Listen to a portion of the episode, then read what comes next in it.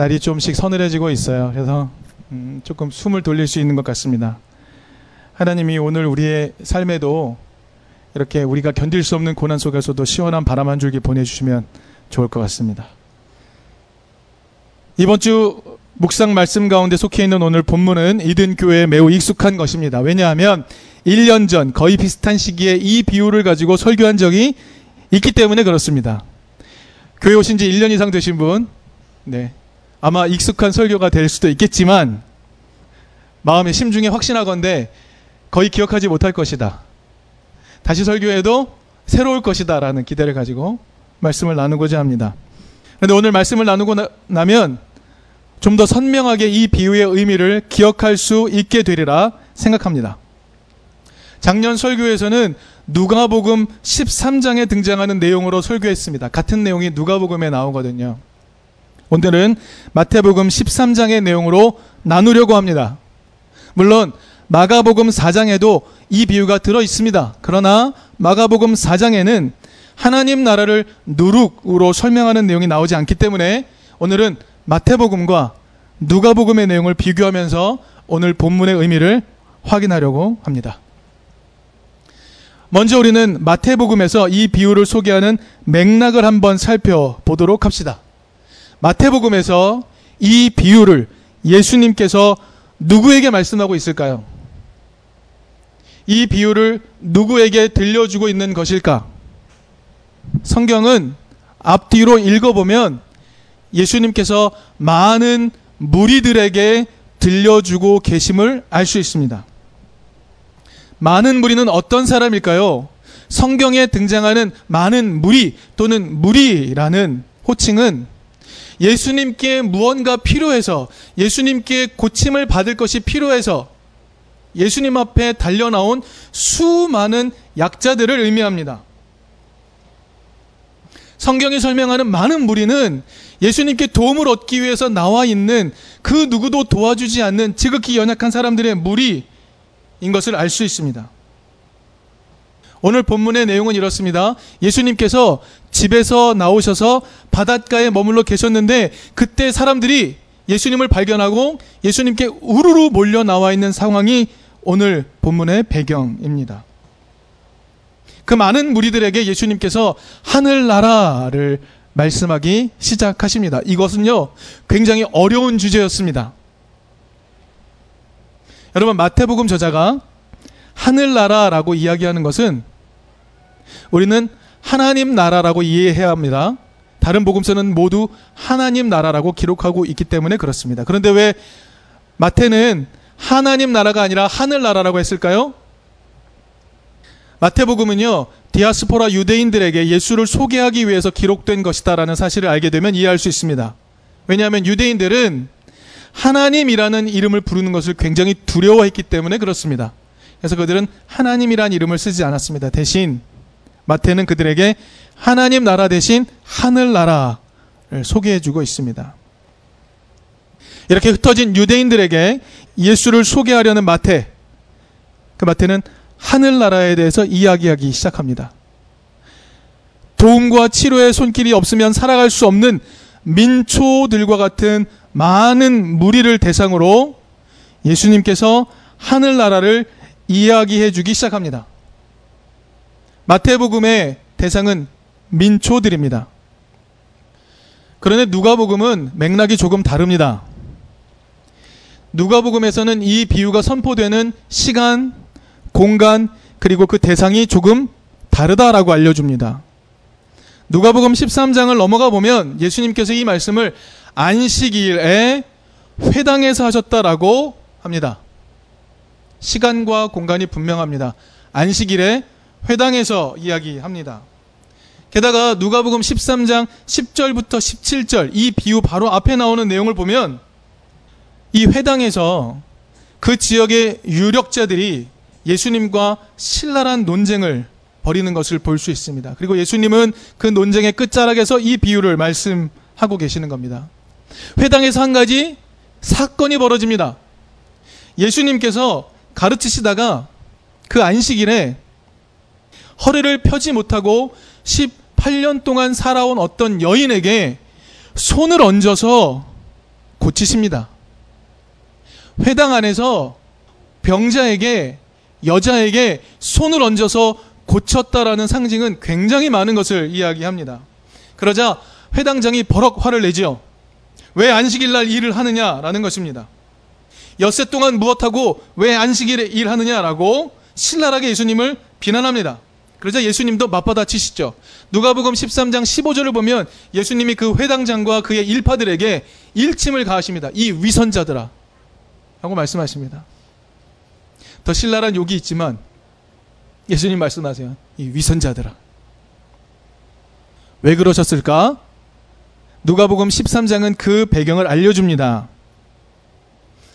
안식일 지키지 않는다고 예수님을 힐난하고 있는 회당장과 그의 일파들은 안식일 날 자신의 나귀를 먹이고 있습니다. 안식일 날 자신의 가축들을 먹이고 있습니다. 누구의 손을 빌어서 먹이고 있을까요? 자신들의 노예, 자신들의 하인의 손을 빌어서 자신의 가축들을 먹이고 있는 겁니다. 여러분 안식일에는 아무것도 하면 안 되죠. 회당장이 모를까요? 압니다. 안식일은 일하면 안 됩니다. 멀리 걸어서도 안 됩니다. 심지어는 불을 피워서도 안 됩니다. 그래서 안식일 전날 불을 피우죠. 안식일 전날 불을 피워서 그 안식일 기간 내내 불을 켜놓습니다. 아무 일 하면 안 됩니다. 자신들은 아무 일 안 하는 척하며 살았습니다. 그런데 실상 자신은 노예와 하인을 동원해서 나귀를 먹였습니다. 소를 돌보게 했습니다. 예수님이 그걸 지적하셨죠. 여러분 그 사람들은요 아주 나쁜 사람들이었습니다. 자신들은 고고한 척하지요. 하지만 약자들을요 일을 시킵니다. 약자들은 이 기득권자들이 먹을 것을 안 주면 살 수가 없잖아요. 생존을 위해서 어쩔 수 없이 안식일을 범하는 범법자로 살아가야 되는 겁니다. 회당장이 자신의 노예와 하인들을 그렇게 만들어 버렸던 겁니다. 이 진짜 권력을 제대로 휘두를 줄 아는 사람들이죠. 자신의 손에는 피 묻히지 않으면서 자신은 고견한 척하면서 그 땅의 약자들, 자신의 수하에 있는 약자들을 범법자로 만들고 그들이 법을 어기는 자로 만들고 그런 사람들이었습니다. 근데 예수님이 그들의 민낯을 완전히 드러내 버리신 거죠. 그 기득권의 악행에 대해서 예수님이 참으로 속 시원하게 질타를 합니다. 그래서 누가복음 13장 내용을 보면요. 그 회당장을 비롯한 그의 일파들은 부끄러워했고 거기도 무리가 등장합니다. 무리들은 환호성을 질렀다라고 성경은 기록합니다. 자, 그러면 누가복음의 맥락을 볼까요? 누가복음은 이렇습니다. 이 비유를 예수님은 오늘 본문에 나오는 이 내용의 이 비유를 누가복음에서는 기득권자들이 철저히 깨달아야 된다는 맥락 속에서 말씀하십니다. 물론 무리도 있지만 누가복음은 기득권자들 너희들이 이 비유의 의미를 깨달아야 한다라는 맥락 속에서 말씀하고 계시는 거죠. 좀 정리해 볼까요? 마태복음은 민초와 같은 많은 무리들, 예수님의 도움이 너무나 필요한 사람들, 예수님이 도와주지 않으면 먹을 것도 이 병도 해결할 수 없는 사람들에게 예수님이 이 비유를 말씀하고 계시고요. 누가복음은요. 그 민초들인 그 무리들과 함께 더불어 그들을 억압하던 기득권 세력들이 이 비유를 듣고 깨달아야 한다라고 말씀하고 계시는 것입니다.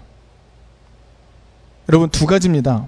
이 비유를 많은 무리라고 표현되는 민초들이 먼저 깨달아야 합니다. 그들이 깨달아야 합니다. 그리고 그들을 억압하고 있는 기득권 세력들도 깨달아야 한다라는 것을 알려주고 있습니다. 중요한 건 이제부터죠. 무엇을 깨달아야 하는 걸까요? 무엇을 깨달아야 하는 것일까? 결론부터 말할게요. 이 땅에 소외된 민초들이 앞으로 오게 될 하나님 나라의 주인이라는 사실을 깨달아야 하는 겁니다. 그 땅에 지극히 연약한 자들이 민초들이 앞으로 오게 될 하나님 나라의 주인이다라는 사실을 민초들 자신들도 깨달아야 하고 권력을 누리며 민초들을 함부로 대하는 그 기득권 세력들도 깨달아야 한다라는 것이 신약 성경이 가지고 있는 주제라는 것입니다. 이제 우리는 마태복음과 누가복음에 함께 들어있는 이 비유의 내용을 잘 살펴봐야 합니다. 예수님은 두 가지 비유로 하나님 나라를 소개하셨죠. 무엇과 무엇이죠? 첫 번째, 겨자씨, 우리가 잘 아는 겨자씨 비유로 말씀하십니다. 이 배경이 어떻죠? 어떤 남자가 자신의 채소밭에다가 겨자씨 하나를 심는 겁니다. 그게 비유의 내용이에요. 어떤 남자가 자기의 밭에 겨자씨 하나를 심는 겁니다. 두 번째, 어떤 여자가 가루 속에다가 누룩을 집어넣는 것으로 설명합니다. 두 가지로 설명을 하지요. 예수님은 이 짧은 비유 안에서 남성으로서 밖에서 일하고 있는 사람과 여성으로서 집 안에서 일하고 있는 사람 모두를 하나님 나라의 주인공이다라고 말씀하고 계십니다. 여러분 예수님은요 꼼꼼하게 말씀하셨어요. 남성과 여성이 하나님 나라의 주체들이다 주인공이다라고 말씀하고 계십니다. 이 사실은 매우 중요하죠. 매우 중요합니다. 왜요? 예수님께서 여성을 남성과 함께 하나님 나라를 가져오는 동등한 주체로 말씀하고 계시기 때문에 그렇습니다. 예수님은 남성들에게 압제당하던 여성을 매우 중요한 위치로 끌어올리시죠. 여러분, 우리는 지난 몇 주 동안 바울에 대해서 나누었습니다. 여러분, 바울은 어떤 사람이었습니까? 율법을 철저히 따르는 유대인 남성이었습니다. 여기서 우리가 한 가지 쉽게 유추할 수 있는 게 있죠. 바울은 율법 준수에 있어서 여성을 중요하게 여기지 않았을 것이다. 라는 것을 우리는 쉽게 연상할 수 있습니다. 그랬던 바울. 그런데 그 바울이 회심한 다음에 어떤 행보를 보일까요? 바울은요, 선교를 할 때 언제나 여성을 매우 중요한 주체적 세력으로 함께 일합니다. 회심한 바울의 선교사에게 있어서 여성은 언제나 중요한 동반자였습니다. 여러분, 바울이요. 자신의 선교를 소아시아에서 펼치려고 했죠. 그런데 밤에 꿈을 꿉니다. 그래서 우리에게로 오라, 우리에게로 오라 하는 마게도냐 사람의 모습을 보고 빌립보로 건너갑니다. 자, 그 빌립보에서 바울의 선교 사역을 도왔던 사람은 누굽니까? 자주빛 옷감을 파는 자주빛이라는 건 여러분 굉장히 중요한 거예요. 여러분 보라색은요 아무나 쓸 수 있는 색이 아닙니다. 보라색은 왕이 쓸 수 있는 색 같은 거예요. 굉장히 중요한 색. 그 자주빛 옷감을 파는 여인 루디아가 바울을 돕습니다. 바울의 선교사에게 시작에 여인이 등장을 하죠. 그리고 고린도 교회에서 바울을 도왔던 동역자는 누굽니까? 브리스길라와 아굴라입니다. 이 두 부분은 성경에 굉장히 많이 등장하죠. 그런데 항상 성경에는 브리스길라가 등장해요. 브리스길라가 부인일까요? 남편일까요? 브리스길라는 부인입니다. 여성이 항상 앞에 등장해요. 중요한 위치를 차지했던 거죠. 여러분 고린도 교회는 또 어떤 교회였습니까? 여인들이 나서서 예언했고 방언했고 가르쳤던 교회입니다. 바울은요, 회심한 다음에 여성을 선교사에게 굉장히 중요한 역할로 초대했습니다. 왜요? 그의 이 놀라운 변화는 누구 때문일까요? 바울의 이 놀라운 변화는 예수 때문입니다. 바울이 3년이라는 묵상의 시간 동안 예수께서 행하셨던 그 모든 일들을 보면서 자신의 몸에 배어있는 율법적인 요구들, 남성 중심의 율법적 요구들까지도 벗어날 수 있었던 거죠. 그래서 여성들을 굉장히 중요한 동역자로 세울 수 있었던 겁니다. 예수님께서 여성을 하나님 나라의 주체 세력에서부터 배제하지 않으셨다라는 것을 몸으로 직접 배우고 익혔던 거죠. 예수님이 그러셨고 바울도 그랬습니다. 그래서 교회가 세워졌잖아요. 한국 교회까지 왔잖아요. 근데 한국 교회는 아직도 여성을 목사로 안수하지 않는 교단들도 많습니다. 여성들은 늘 교회 안에서 뒤치다거리를 담당하는 세력으로 여기는 사람들이 매우 많습니다. 이게 얼마나 잘못된 것입니까? 교회가요, 못된 습관을 유지하고 있어요. 예수 말씀의 깊은 본뜻은 헤아리지 못하고. 어쨌든, 예수님은 이 짧은 비유 안에서 남성과 여성 모두를 하나님 나라의 주체 세력으로 초대하고 계십니다. 자, 두 사람이 등장하죠. 남성으로서 밖에서 일하고 있는 사람, 여성으로서 집안에서 일하고 있는 사람, 이렇게 나옵니다. 여러분, 당시의 시대적 상황을 우리가 이해해야겠죠? 지금은 꼭 여성이라 그래서 집에서만 일하고 이런 거 없죠? 남성이라 그래서 밖에서만 일하고 이런 거 없습니다. 예수님 당시의 시대 상황을 우리가 고려하면서 말씀을 들읍시다. 남성으로서 밖에서 일하고 있는 사람과 여성으로서 집안에서 일하는 사람 모두가 하나님 나라의 주인공이다. 라고 말씀하십니다. 여기에 집중해 봅시다. 이 비유 속에 남성과 여성은 어떤 사람일까? 겨자씨 비유를 살펴보겠습니다. 여러분 지금도 팔레스타인에 가보면은요. 길가, 짜투리 땅, 그런 곳에 영락없이 겨자가, 야생 겨자가 자라고 있습니다. 다르게 말하면요. 겨자는요. 밭에다가 심는 식물이 아니라는 겁니다. 겨자는 아무 데나 뿌려도 자랍니다. 짜투리 땅에도 길가에도 자랍니다. 그래서 밭에다가 고이 심는 식물이 결코 아니라는 것이죠. 잡초와 같아서 아무 데나 떨어져도 꿋꿋이 자라는 씨앗입니다. 그런데 하나님 나라는 겨자씨 같다고 말합니다. 어떤 사람이 자기 채소밭에 가져다 심은 겨자씨와 같다라고 말합니다. 여러분, 두 가지를 집중해 주십시오. 겨자씨, 하찮은 씨앗입니다. 하찮은 겁니다. 그런데 그 하찮은 씨앗을 귀하게 여겨서 그것을 자기 채소밭에 심는 사람, 이 중요합니다. 그러면 마침내 잘 자라서 새가 깃들 정도로 풍성한 하나님 나라를 가져온다라고 말씀하고 계시죠. 여기서 중요한 것입니다. 겨자씨 같은 잡초 같은 인생들을 아무도 자신들을 귀하게 여겨주지 않아서 길가에 버려져서 짜투리 땅에 버려져서 살던 사람들을 자신의 밭에 데려와서 그것을 귀하게 여기는 그 사람의 조합. 그 사람의 조합이 새가 깃들일 수 있는 하나님 나라를 만든다는 거죠. 하나님 나라는 겨자씨 같다고 말합니다. 근데 이 겨자씨를 어디다 심은 거죠? 자기 밭에다 갖다 심은 거죠. 이 두 사람의 협업이 하나님 나라를 가져온다라고 예수님 말씀하고 계십니다. 이런 연대가 하나님 나라를 가져온다는 거죠. 두 번째도 매우 중요합니다. 누룩은 어떤가? 여러분, 누룩은 삶에 꼭 필요합니다. 누룩은 언제 필요하죠? 술을 빚을 때도 필요하지만 무엇보다 빵을 만들 때 필요합니다. 발효를 시켜야 되는 거죠. 여러분 누룩이 들어가야 온 가족이 먹을 수 있는 빵을 만들 수 있는 겁니다. 생존을 위한 먹거리 만들 때 가장 필요한 게 누룩입니다. 그런데 이 누룩은요, 정작 유대인이 가장 중요하게 여기는 절기 6월절에는요, 가장 소외되어야 합니다. 히브리인들이 애굽을 탈출해요. 그때 하나님께서 말씀하시죠. 신속하게 빠져나와야 되기 때문에 빵을 발효할 시간 없어. 그래서 발효하지 않은 빵을 먹어라. 그래서 6월절은 무교병을 먹죠. 발효시키지 않은 빵을 먹는 겁니다. 유대인들은 지금도 이 전통을 지키고 있어요. 그래서 6월절 전 일주일 동안 일체 누룩이 든 음식은 먹지 않습니다. 그리고 그 기간 동안 집안에 있는 모든 누룩은 다 제거해야 돼요. 빵 부스러기 하나라도 제거를 해야 돼요. 전에 말씀드렸는데 아이들한테 마지막 6월절 전에 마지막 사명을 주죠. 아이들한테 얘들아 빵 가루라도 발견하면 너에게 용돈을 주마. 그래서 아이들이 신나게 찾는 겁니다. 그래서 집안에 있는 모든 누룩을 깨끗하게 제거를 하는 거죠. 부엌에 있는 도구까지 다 삶아서 누룩의 흔적을 다 제거합니다. 그런데 예수님은 지금 비유 속에서 여성을 등장시켜서 이 여성이 그 중요한 누룩을 가루 속에 집어 넣는다라고 말씀하십니다.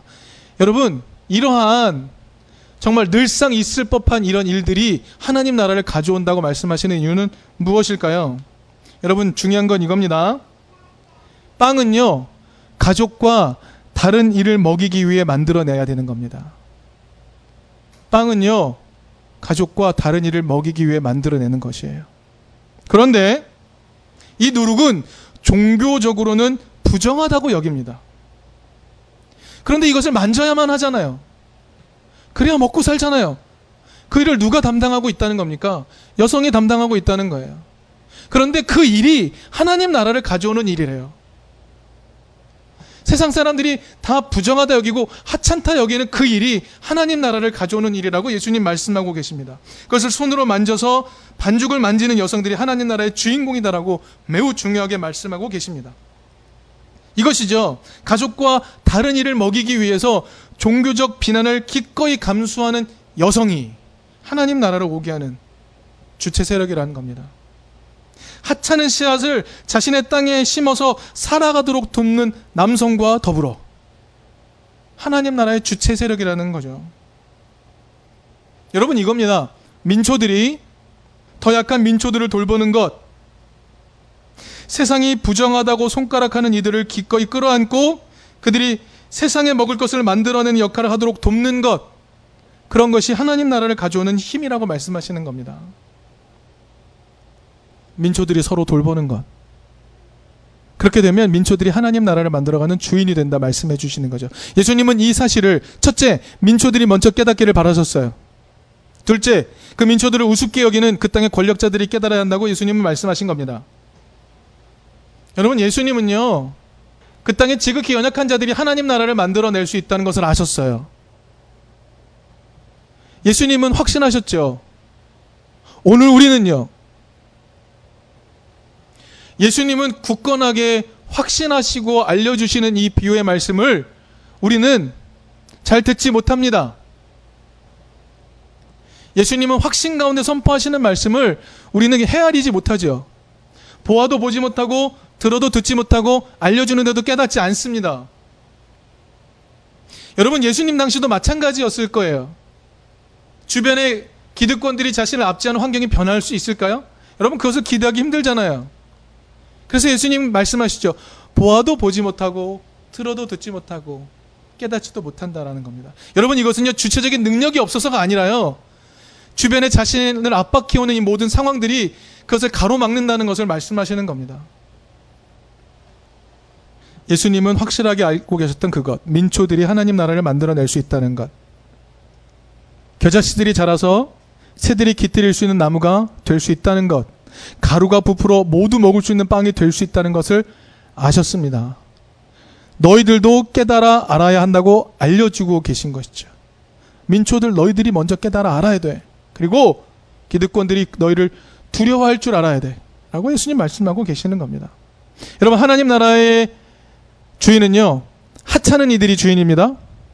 종교적으로 부정하게 여겨지는 이들이 주인입니다. 그들이 하나님 나라의 주인이에요. 우리의 눈을 돌려보면 여기 앉아 있는 우리들이 하나님 나라의 주인입니다.